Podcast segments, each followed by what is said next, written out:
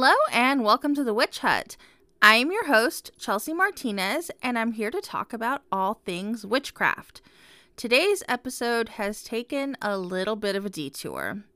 You see, I had originally planned on upgrading my equipment by fall, starting with a new mic and ending with a new computer.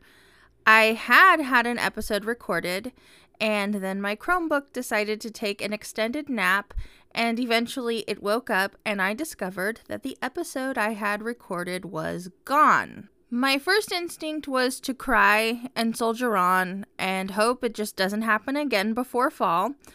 But my amazing husband convinced me to go ahead with the computer upgrade, and I cannot say enough how wonderful this man is, even when he's not buying me expensive electronics. This podcast means a lot to me, and nothing has been more romantic to me than how supportive he's been of my little fledgling dream. Well, maybe the time he slept on the floor so he could soothe our cat.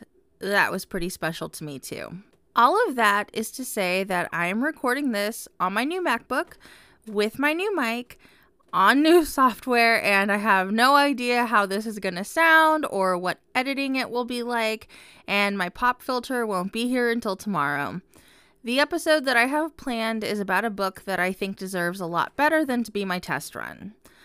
There's another upside to losing the episode I had already recorded, and that is that I had recorded it before Imbolc, and now I can talk to you about Imbolc this week. Imbolc is actually my favorite holiday.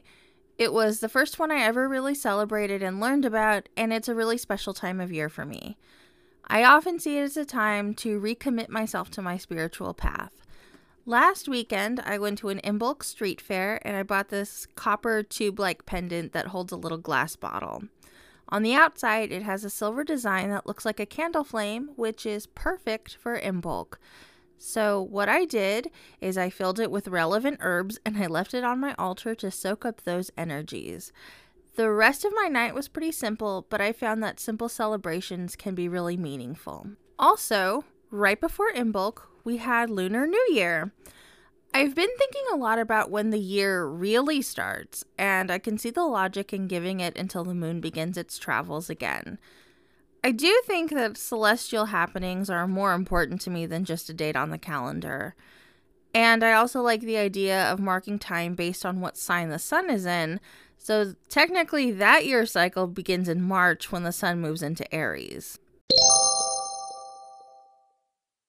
Today, I'm using the Forest of Enchantment Tarot. I've enjoyed using this deck more than I thought I would when I first got it. It changes a lot of the card titles to make them fit the Enchanted Forest theme, and although I'm picky about changed titles, I do feel that it makes sense here. I also like the way the guidebook is organized. Instead of grouping the minors by suit, they're grouped by key. So all the aces, twos, courts, and so on are together, and they're grouped together in order to highlight their similarities. The suits are also changed, and I think it's done really well here. Instead of calling them just by their element or by a variation on their representations, such as calling cups vessels, they're named after different aspects of magic in the Enchanted Forest. Our card this week is the Hanged Man, which is called Suspension in this deck. I like to think of this card as an invitation to change your perspective about your current circumstances. You may not be able to control everything that makes you uncomfortable, and there's not always something that can be done when what you need is time or for things to change on their own. This card is about surrendering to circumstance and finding ways to get comfortable with discomfort.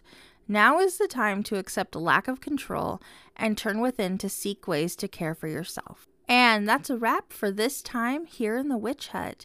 Thank you for joining me, and next time you hear from me, I'll have an even more improved podcasting setup, which may not be something you can hear, but hopefully it'll still help me continue to improve on my podcasting journey.